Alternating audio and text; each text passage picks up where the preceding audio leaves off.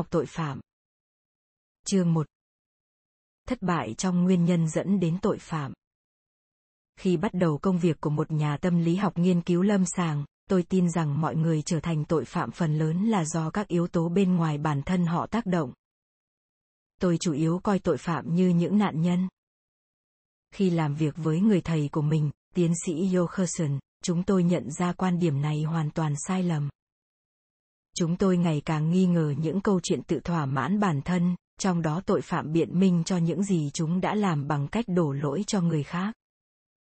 Khi tiến hành kiểm nghiệm những lời khai của chúng và phỏng vấn những người biết rõ về chúng, chúng càng sẵn sàng hơn. Chúng tôi đã chỉnh sửa một số quan niệm, loại bỏ hoàn toàn những quan niệm khác và khám phá các chủ đề mới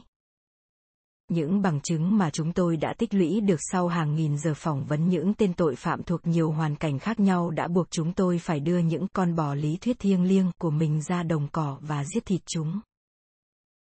Chúng tôi tự gọi mình là những người cải đạo bất đắc dĩ bởi vì chúng tôi quá do dự khi từ bỏ những học thuyết, niềm tin và những gì chúng tôi học được trong khóa đào tạo chuyên môn về lý do tại sao mọi người lại trở thành tội phạm khi chúng tôi không còn coi tội phạm là nạn nhân, một không gian mới đã mở ra.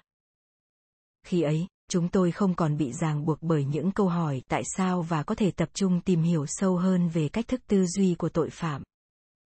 Chúng tôi áp dụng cách tiếp cận vết xước trên bàn. Bạn không cần phải biết tại sao chiếc bàn bị xước. Thay vì lo lắng về việc nó bị hư hại như thế nào bạn cần kiểm tra chiếc bàn để xác định nó được làm bằng gì và đánh giá tình trạng xem có thể sửa chữa được hay không tên tội phạm đã đưa ra quyết định bằng cách nào kỳ vọng của anh ta về bản thân và những người khác là gì làm thế nào mà anh ta có thể cầu nguyện trong nhà thờ lúc 10 giờ nhưng 2 giờ sau đó lại tiến hành khủng bố một chủ nhà khi đột nhập? Hành vi là sản phẩm của tư duy. Và sau nhiều nỗ lực, chúng tôi đã đặt nền móng cho phương pháp giúp người phạm tội thay đổi suy nghĩ và hành vi bằng cách tập trung vào các phương thức tư duy thay vì nguyên nhân. Việc tìm kiếm nguyên nhân dẫn đến hành vi phạm tội chưa có hồi kết và phần nào có thể so sánh với nỗ lực của các nhà khoa học đang tìm hiểu nguyên nhân của bệnh ung thư. Nếu chúng ta phát hiện ra nguyên nhân dẫn đến thất bại và hoảng sợ thì bất kể tai họa là gì cũng đều có thể loại trừ không giống như ung thư, chúng ta không nên kỳ vọng có thể tìm ra cách chữa trị ngay cả khi xác định được nguyên nhân gốc rễ của tội phạm. Thay vì vạch ra các chiến lược hiệu quả để đối phó với tội phạm, việc tập trung tìm kiếm nguyên nhân đã làm sao nhãng việc tìm hiểu những kẻ phạm tội thực sự là người như thế nào. Một quan điểm đã tồn tại trong hơn một thế kỷ qua cho rằng tội phạm là nạn nhân của các yếu tố xã hội học, tâm lý học hoặc sinh học mà họ gần như không thể hoặc không kiểm soát được một số nhà xã hội học cho rằng, tội phạm là một sự phản ứng có thể lý giải nhằm thích nghi và thậm chí là bình thường trước hoàn cảnh nghèo đói khắc nghiệt đã tước đi cơ hội và hy vọng của con người. Họ cũng chỉ ra cuộc sống căng thẳng và đầy cạnh tranh ở vùng ngoại ô cũng góp phần tạo nên tội phạm. Một số người quy kết tội phạm là do những giá trị trong xã hội bị đặt nhầm chỗ khiến công dân xa lánh cộng đồng, nơi làm việc và chính quyền các nhà tâm lý học nhấn mạnh vai trò của trải nghiệm ban đầu trong gia đình và chỉ ra những khiếm khuyết của cha mẹ là nguyên nhân dẫn đến hành vi phạm tội. Giả thuyết này được đưa ra vào thế kỷ 19 và cho rằng tội phạm mắc chứng rối loạn nhân cách chống đối xã hội từ khi sinh ra. Hiện tại ở thế kỷ 21, các nhà khoa học đang quay trở lại với ý tưởng đó khi các phát hiện nghiên cứu chỉ ra cơ sở sinh học cho hành vi phạm tội trong vở nhạc kịch West Side Story. Tạm dịch Câu chuyện phía Tây năm 1957, Stephen Sondheim đã nhại lại những suy nghĩ hiện tại về nguyên nhân trẻ vị thành niên phạm pháp trong bài hát The Officer Group. Trong bài hát đó, những kẻ phạm pháp đã bị hiểu lầm chứ không phải là không có gì tốt đẹp. Họ mắc phải một căn bệnh xã hội và xã hội đã chơi cho một vố đau đớn. Lời bài hát này thể hiện quan điểm rằng tội ác của họ là triệu chứng của bệnh lý tâm thần sâu sắc hoặc thiếu thốn điều kiện kinh tế xã hội. Trong một bài báo năm 1964, nhà tâm lý học nổi tiếng O. Hobart Morer đã đặt câu hỏi liệu phân tâm học có thực sự khuyến khích bệnh xã hội. hiện nay chính thức được gọi là rối loạn nhân cách chống xã hội bằng cách đưa ra thêm lý do cho tội phạm hay không. 2.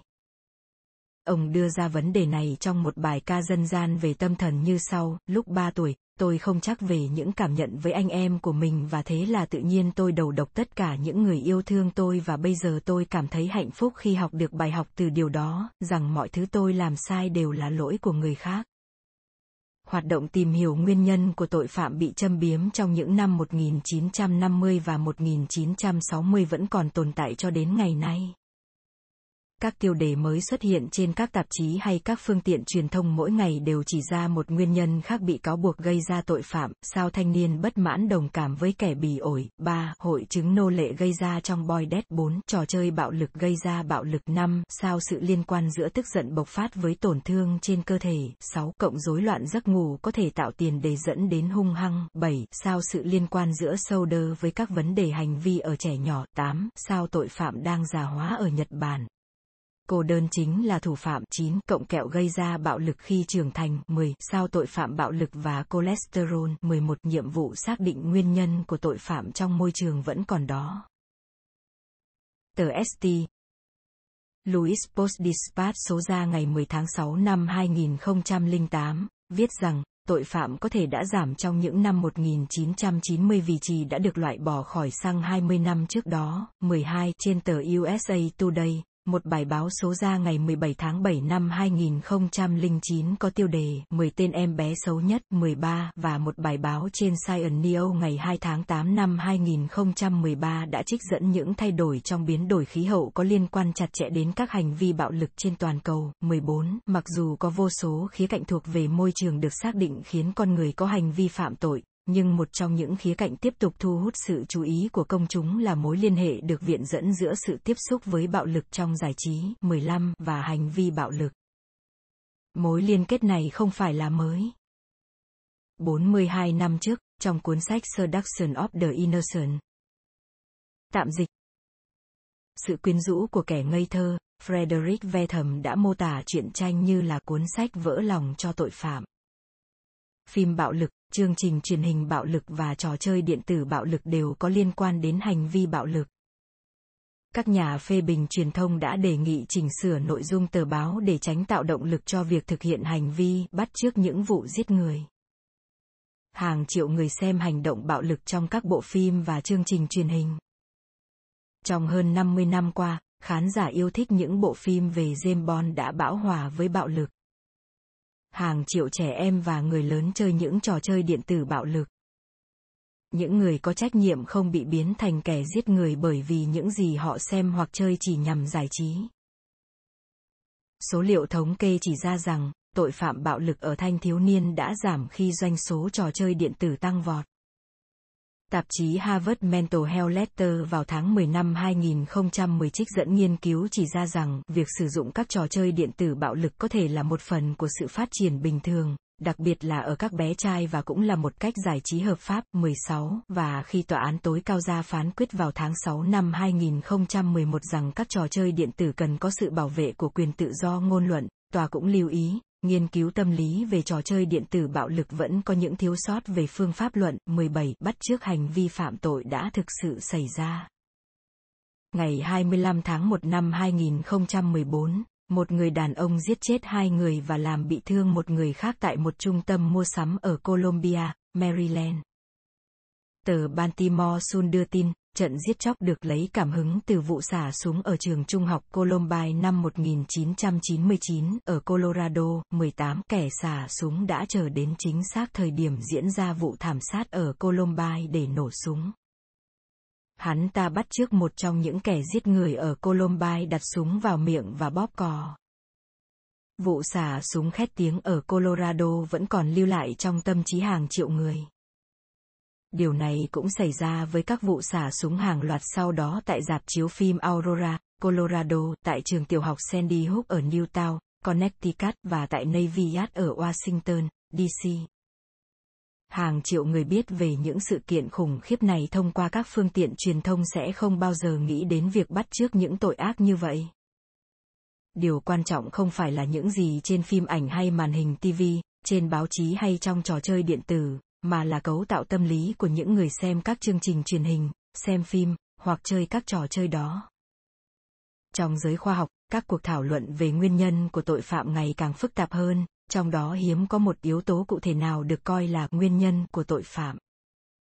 Thay vào đó, các nhà khoa học xã hội đưa mọi thứ vào thành một mớ hỗn độn và đề cập đến các yếu tố nguy cơ và tội phạm như là một hiện tượng xã hội tâm lý sinh học tại sao lại có sự tập trung liên tục vào nguyên nhân của tội phạm kevin dowling, nhà điều tra tội phạm và thành viên của cơ quan mật vụ hoa kỳ, đưa ra bình luận về quan điểm thiếu độ tin cậy khi cho rằng các chu kỳ của mặt trăng gây ra tác động có thể định lượng được đối với tỷ lệ bạo lực gia đình. 19. Ông giải thích rằng quan niệm như vậy xuất phát từ nhu cầu sâu xa của con người cần phải tìm kiếm các phương thức có thể nhận biết được trong trải nghiệm của chúng ta và kiểm soát mọi thứ trong một thế giới hỗn loạn khác.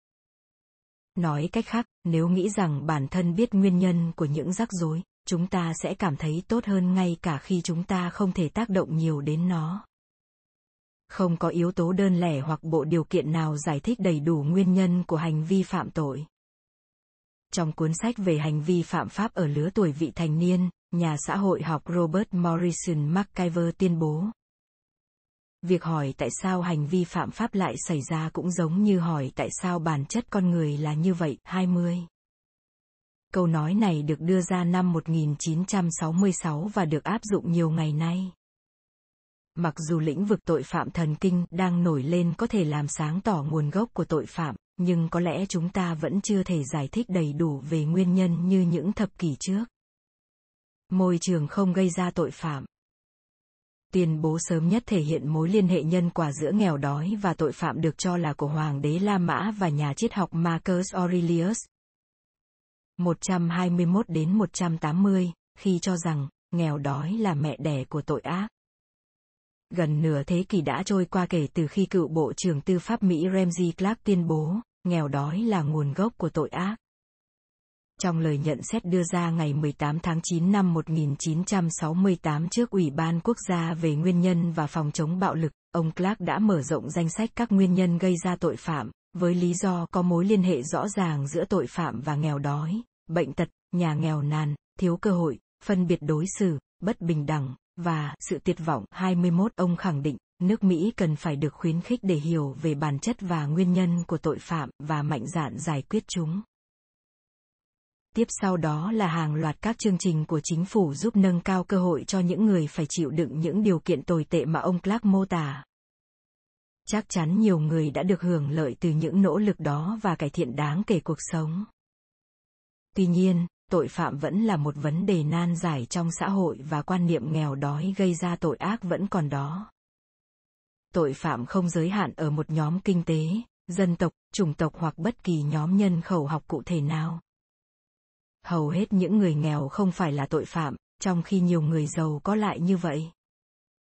theo thống kê của Bộ Tư pháp từ năm 2010, hành vi trộm cắp của sinh viên xuất thân từ các hộ gia đình có thu nhập từ 75.000 đô la trở lên gấp gần 3 lần tỷ lệ trộm cắp của sinh viên ở các hộ gia đình có thu nhập dưới 15.000 đô la, 22 cái gọi là tội phạm cổ cồn trắng không phải là mới.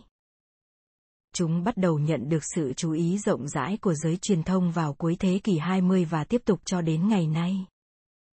Mặc dù các vụ án giật gân nhận được sự quan tâm nhiều nhất, nhưng xã hội của chúng ta từ lâu đã có những kẻ tham ô và lừa đảo luôn săn đuổi những công dân dễ bị tổn thương, bao gồm cả gia đình của họ. Họ hành xử như vậy không phải vì họ nghèo hoặc thiếu cơ hội, mà vì tin rằng họ là độc nhất và có thể bỏ qua các quy tắc áp dụng cho người khác. Tuy nhiên, quan niệm thông thường coi nghèo đói như một nguyên nhân gây ra tội phạm đã tồn tại trong những năm 1950, 1960, 1970, 1980 và hiện vẫn còn đó. Năm 2005, Đại hội đồng Liên Hợp Quốc trích dẫn bẫy tội phạm và nghèo đói là một trong những nguyên nhân dễ tác động đến một số khu vực nhất định trên thế giới, 23 và trong một ấn phẩm năm 2006, Joseph Donnermeyer và các đồng nghiệp chỉ ra rằng sự vô tổ chức xã hội tạo điều kiện cho tội phạm diễn ra ở cả khu vực nông thôn và thành thị. 24 trưởng thành trong những điều kiện giàu có cũng được coi là nguyên nhân dẫn đến tội phạm. Ngày 15 tháng 6 năm 2013, một thiếu niên tại bang Texas đã giết chết bốn người đi bộ khi lái xe trong tình trạng say rượu. Luật sư của cậu ta nói với thẩm phán rằng anh ta bị mắc chứng affluenza 25. Tình trạng không bao giờ thấy thỏa mãn của những người giàu có. Luật sư giải thích rằng cha mẹ giàu có và buông thả của cậu ta quá bận tâm đến những vấn đề của riêng mình nên đã không đặt ra giới hạn cho con trai. Do đó, cậu thiếu niên không hiểu được việc gây ra những hành vi sai trái sẽ phải gánh chịu hậu quả. Tất nhiên, affluenza không được coi là chẩn đoán tâm lý hợp pháp và đã bị phản đối kịch liệt ở nhiều khu vực như là một triệu chứng tâm lý vô nghĩa. Tuy nhiên, hoạt động bào chữa vẫn có tác dụng giúp cậu thanh niên này không phải ngồi tù nhưng phải chịu 10 năm án treo. Trong suốt hai thập kỷ qua đã có một sự thay đổi nhỏ từ tìm hiểu nguyên nhân gốc rễ của tội phạm sang xác định cái gọi là các yếu tố nguy cơ. Với tư cách là chuyên gia chương trình khoa học xã hội của Bộ Tư pháp Mỹ, Michael Sader, người đã dành nhiều thời gian và công sức để cố gắng tìm hiểu nguyên nhân của hành vi phạm pháp lưu ý rằng, sau nhiều nỗ lực, các nhà nghiên cứu đã đi đến kết luận không có con đường đơn lẻ nào dẫn đến phạm pháp 26. Thay vào đó, họ đang áp dụng những gì được coi là mô hình thành công cho u học vào lĩnh vực tội phạm, trong đó xác định rõ các yếu tố khiến mọi người có nguy cơ phát triển các bệnh như ung thư hoặc tim mạch. Năm 2011, Trung tâm Kiểm soát và Phòng ngừa Dịch bệnh CDC công bố danh sách các yếu tố nguy cơ dẫn đến hành vi bạo lực ở thanh thiếu niên 27, trong đó trích dẫn 11 yếu tố nguy cơ cá nhân, 8 yếu tố nguy cơ gia đình, 6 yếu tố nguy cơ xã hội, bạn bè, và 6 yếu tố nguy cơ cộng đồng. CDC cảnh báo, các yếu tố nguy cơ không phải là nguyên nhân trực tiếp gây ra bạo lực thanh thiếu niên. Trong danh sách tổng hợp 31 yếu tố nguy cơ, CDC xác định hầu hết mọi nghịch cảnh xã hội hoặc gia đình mà người ta có thể nghĩ đến. Một số yếu tố xác định các điều kiện trong cuộc sống mà một người không kiểm soát được, chẳng hạn như lạm dụng chất kích thích của cha mẹ hoặc tập trung đông người dân nghèo. Một số yếu tố nguy cơ đáng lẽ không nên được coi là yếu tố nguy cơ vì chúng thực sự chỉ mô tả những kết quả mối quan hệ với những người bạn phạm pháp không phải là một yếu tố nguy cơ. Đó là kết quả của sự lựa chọn từ một người và đặc điểm của những người chưa thành niên phạm tội. Niềm tin và thái độ chống xã hội không đặt một người vào nhóm có nguy cơ cao. Việc sử dụng từ nguy cơ là không cần thiết bởi vì suy nghĩ chống đối xã hội gần như đảm bảo người đó sẽ hành xử gây tổn thương người khác tham gia vào một băng đảng, đòi hỏi việc tham gia vào hoạt động tội phạm. Đây là những gì các băng nhóm thực hiện, do đó không phải là một yếu tố nguy cơ. Sau khi xác định các yếu tố nguy cơ cdc liệt kê các yếu tố bảo vệ để bảo vệ giới trẻ khỏi nguy cơ trở nên bạo lực. Về bản chất, đây là những liều thuốc giải độc cho các yếu tố nguy cơ rất khó để nhận ra những gì được làm sáng tỏ từ danh sách yếu tố bảo vệ của CDC, bao gồm các mục như điểm trung bình cao, định hướng xã hội tích cực và cam kết với trường học. Không cần đến một nhà khoa học xã hội thì chúng ta cũng hiểu rằng hầu hết trẻ em học tốt ở trường, kết giao với các bạn đồng trang lứa có trách nhiệm và chia sẻ các hoạt động với cha mẹ sẽ không có khả năng tham gia vào hoạt động tội phạm một người có thể biểu lộ nhiều yếu tố nguy cơ nhưng vẫn tuân thủ luật pháp. Ngược lại, một cá nhân sở hữu nhiều hoặc thậm chí tất cả các yếu tố bảo vệ vẫn có thể phạm tội. Tôi đã phỏng vấn những người trưởng thành và người tuổi vị thành niên thể hiện những yếu tố bảo vệ sau đây nhưng vẫn có hành vi phạm pháp. Iq cao, điểm trung bình cao, tinh thần mộ đạo và tham gia các hoạt động xã hội yếu tố nguy cơ phạm tội có thể là động cơ thúc đẩy sự tự hoàn thiện và làm việc chăm chỉ. Điều vẫn khiến tôi ấn tượng trong nhiều năm qua không phải là hoàn cảnh và các yếu tố nguy cơ mọi người gặp phải, mà là cách họ lựa chọn để đối phó với mọi vấn đề trong cuộc sống. Tôi đã phỏng vấn nhiều tội phạm lớn lên trong đói nghèo ở những ngôi nhà lộn xộn, sống trong những khu dân cư có thể dễ dàng kiếm được những khẩu súng ngắn và ma túy như thuốc lá vậy chắc chắn họ và gia đình phải đối mặt với những trở ngại mà những công dân với xuất thân được hưởng nhiều đặc quyền hơn không phải đương đầu. Trong hầu hết mọi trường hợp, những cá nhân này đều có anh chị em gặp phải các yếu tố nguy cơ và thách thức tương tự khi sống trong cùng một môi trường, nhưng họ không chọn đi theo con đường phạm tội.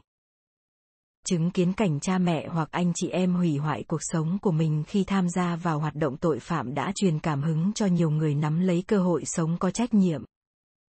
Các khái niệm về yếu tố nguy cơ và bảo vệ có thể áp dụng cho bệnh tim hoặc ung thư. Nhưng xét trên khía cạnh tội phạm thì đây chỉ là vấn đề rượu cũ bình mới những gì được coi là yếu tố nguy cơ đưa chúng ta trở lại ngay với suy nghĩ đã tồn tại trong nhiều thập kỷ, một cách hiểu thông thường đã chứng minh sự không hiệu quả nếu nghèo đói gây ra tội phạm thì một sự gia tăng tội phạm trong cuộc suy thoái kinh tế nghiêm trọng bắt đầu từ năm 2008 và kéo dài đến năm 2011 có lẽ đã diễn ra. Trên thực tế, tỷ lệ giết người trên khắp nước Mỹ đã giảm mạnh xuống mức thấp nhất kể từ năm 1964. Điều này khiến các nhà tội phạm học, kinh tế học và các chính trị gia vô cùng ngạc nhiên và không thể lý giải.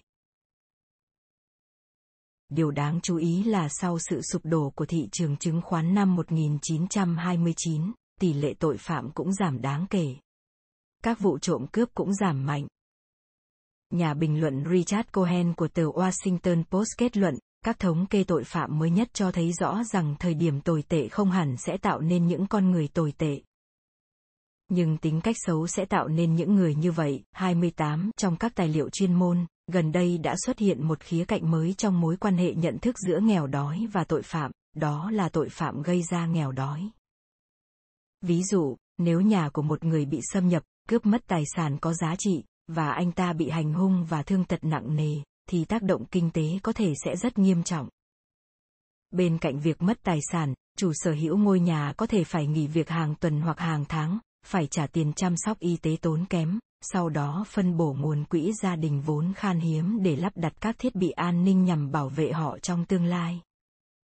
Thay đổi trong một môi trường cụ thể có thể làm giảm cơ hội tấn công của tội phạm. Một bài báo trên tờ Washington Post từ tháng 3 năm 2013 đã chỉ ra rằng, trong thời tiết lạnh giá, mọi người thường không để mắt đến những chiếc xe ô tô của mình khi làm nóng động cơ. 29. Một cảnh sát quan sát thấy rằng việc để lại chìa khóa trong ổ cắm là cơ hội tốt nhất để ai đó đi ngang qua và nhảy vào. Các kiến trúc sư, nhà quy hoạch và nhà xây dựng có thể tạo ra môi trường an toàn hơn bằng các biện pháp phòng ngừa như lắp đặt đèn an ninh, lắp chốt khóa và xác định những không gian chung mà mọi người quan sát được toàn cảnh. Khi hệ thống tàu điện ngầm ở Washington, DC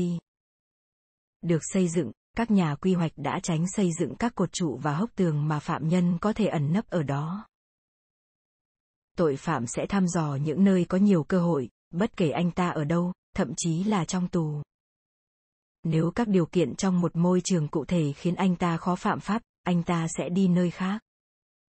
nhưng nỗ lực thay đổi tội phạm bằng cách thay đổi môi trường vẫn gặp phải thất bại. Vai trò của yếu tố sinh học với tội phạm Vào cuối thế kỷ 19, Cesare Lombroso, một bác sĩ người Ý, tuyên bố rằng một số cá nhân sinh ra đã là tội phạm, là sản phẩm của các yếu tố di truyền không thể thay đổi. Ông coi tội phạm là những kẻ dị thường về mặt sinh học, những kẻ man dợ trong một thế giới văn minh tội phạm phải chịu đựng sự khiếm khuyết về mặt thể tạng. Năm 1924, Richard Ler, 18 tuổi và Nathan Lepo, 19 tuổi, đã sát hại Bobby Frank mới chỉ 14 tuổi ở Chicago. Tội ác này hội tụ mọi đặc điểm của một vụ giết người kinh hoàng, điên rồ.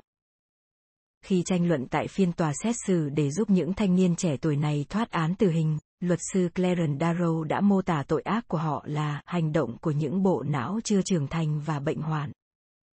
Năm 1961, nhà tâm thần học George Thompson tuyên bố, lịch sử của những kẻ rối loạn nhân cách thể hiện các căn bệnh liên quan đến não bộ trong 75% các vụ án. 30. Năm 1972, Clarence Jeffrey, một giáo sư xã hội học, dự đoán rằng những thập kỷ tới sẽ chứng kiến một cuộc cách mạng lớn trong lĩnh vực tội phạm học khi các khía cạnh sinh học của hành vi được tìm hiểu rõ hơn. 31 Trong nhiều thập kỷ qua, việc điều tra xem các yếu tố sinh học đóng vai trò gì trong hành vi phạm tội hay không, thậm chí còn không được xem là phù hợp về mặt chính trị. Điều này là do e ngại rằng việc xác định các gen tội phạm sẽ dẫn đến việc tạo giống có chọn lọc và kỹ thuật di truyền, một hình thức giống với thuyết yêu sinh trước đó của Đức Quốc xã. Giờ đây, dự đoán năm 1972 của Jeffrey đã thành hiện thực khi lĩnh vực mới tội phạm thần kinh đang nổi lên. Tiến sĩ Adrian Rain, có lẽ là người phát ngôn hàng đầu trong lĩnh vực tội phạm thần kinh, tuyên bố trong cuốn sách The Anatomy of Violence. Tạm dịch Phân tích nguồn cơn bạo lực rằng, tội phạm thực sự có bộ não khác thường, bộ não khác biệt về mặt vật lý so với phần còn lại của chúng ta. 32 Trong khi quan sát thấy rằng, tổn thương đối với vùng vỏ não trước chán có thể trực tiếp dẫn đến hành vi chống đối xã hội và gây hấn, tiến sĩ Ren thừa nhận, tổn thương vùng trước chán không phải lúc nào cũng tạo ra hành vi chống đối xã hội. Tiến sĩ Ren cũng xác định nhịp tim thấp là một dấu hiệu sinh học để chẩn đoán chứng rối loạn hành vi, sau đó ông lưu ý, tất nhiên, không phải tất cả mọi người có nhịp tim thấp đều trở thành kẻ phạm tội bạo lực. Tiến sĩ Ren kêu gọi các nhà khoa học xã hội thay đổi niềm tin lâu đời của họ và chấp nhận những phân tích chi tiết về sự bạo lực. Ông khẳng định tập trung vào các yếu tố sinh học là cực kỳ quan trọng đối với việc triển khai chính sách công và hoạt động điều trị sẽ nhanh chóng và hiệu quả hơn so với việc khắc phục các yếu tố xã hội phức tạp góp phần vào hành vi phạm tội. Các nhà khoa học và những người hành nghề y khác cho rằng khoa học thần kinh hứa hẹn nhiều hơn những gì nó mang lại. Trong cuốn sách Brainwash, The Seductive Appeal of Mindless Neuroscience. Tạm dịch tẩy não. Sự hấp dẫn quyến rũ của khoa học thần kinh không tư duy, bác sĩ tâm thần Sally Saten đã đặt ra những gì mà bà gọi là một trong những câu đố hóc búa nhất trong tất cả các câu hỏi khoa học, với nội dung, liệu chúng ta có thể hiểu đầy đủ về tâm lý bằng cách đề cập đến neuron không? 33 Tiến sĩ Saten nhận xét, các hoạt động tinh thần không sắp xếp gọn gàng thành các vùng não riêng biệt, đồng thời đưa ra lời cảnh báo khi đề cập đến mối quan hệ giữa não và hành vi rằng có rất nhiều mức độ ảnh hưởng đến hành vi của con người ngoài bộ não. Trọng tâm của khoa học thần kinh mới là tìm hiểu cách thức não bộ định hình tư duy. Tuy nhiên, điều ngược lại cũng đúng. Tư duy định hình nên não bộ. Theo David Dick, giáo sư tại Đại học California, San Diego, những thay đổi trong não có thể đảo ngược 34 nếu một người nghiện ma túy ngừng sử dụng ma túy, điều này sẽ ảnh hưởng lớn đến não bộ của anh ta. Liên quan đến nghiên cứu về não bộ và tư duy, Adam Gopnik viết trên tờ The New Yorker vào tháng 9 năm 2013 rằng Bài học về neuron là những suy nghĩ sẽ thay đổi não bộ ở mức độ tương đương như chiều ngược lại. 35. Các nghiên cứu về con nuôi đã minh chứng về tính di truyền của tội phạm. Nghiên cứu trên phạm vi lớn ở Đan Mạch báo cáo năm 1984 của Sanop Mednick từ Đại học Nam California là nghiên cứu được trích dẫn nhiều nhất. 36. Tiến sĩ Mednick phát hiện ra con nuôi có cha mẹ ruột là tội phạm dễ trở thành tội phạm hơn so với con nuôi có cha mẹ ruột không phải tội phạm. Các nghiên cứu về việc nhận con nuôi sau đó đã xác nhận phát hiện này của ông. Sinh học không nhất thiết phải là vận mệnh một người có khuynh hướng sinh học nghiện rượu không phải lúc nào cũng trở thành người nghiện rượu. Có những người bị tổn thương não được cho là gây ra hành vi phạm tội, nhưng không có nghĩa là tất cả họ sẽ trở thành tội phạm. Như tiến sĩ Ren chỉ ra, tính khí và khía cạnh sinh học giống nhau có thể dẫn đến các kết quả cuộc sống khác nhau. Nghiên cứu của các nhà tội phạm học thần kinh xứng đáng nhận được sự quan tâm nghiêm túc. Tiến sĩ Saten cũng cảnh báo rằng chúng ta nên sử dụng kiến thức do khoa học thần kinh cung cấp mà không đòi hỏi nó giải thích cho tất cả bản chất con người. Như bạn có thể thấy, các học thuyết về những nguyên nhân tiềm ẩn của tội phạm là vô tận và trải dài trên nhiều lĩnh vực. Tiếp theo đó là một chuyến tham quan vào bên trong tâm trí tội phạm. Nếu bạn cố gắng hiểu được tội phạm bằng một tâm hồn cởi mở, có lẽ bạn cũng sẽ không còn xa lầy vào vô số những học thuyết lý giải tại sao mọi người trở thành tội phạm. Thay vào đó, hãy tập trung vào chính bản thân tội phạm, cách thức suy nghĩ và cư xử trong cuộc sống hàng ngày của anh ta. Điều này có thể giúp bạn tránh mâu thuẫn với những người như vậy trong các mối quan hệ thân mật hoặc kinh doanh. Nắm rõ cách thức hoạt động của tư duy tội phạm sẽ giúp hoạch định chính sách công và giúp tội phạm thay đổi để trở thành những con người có trách nhiệm. Música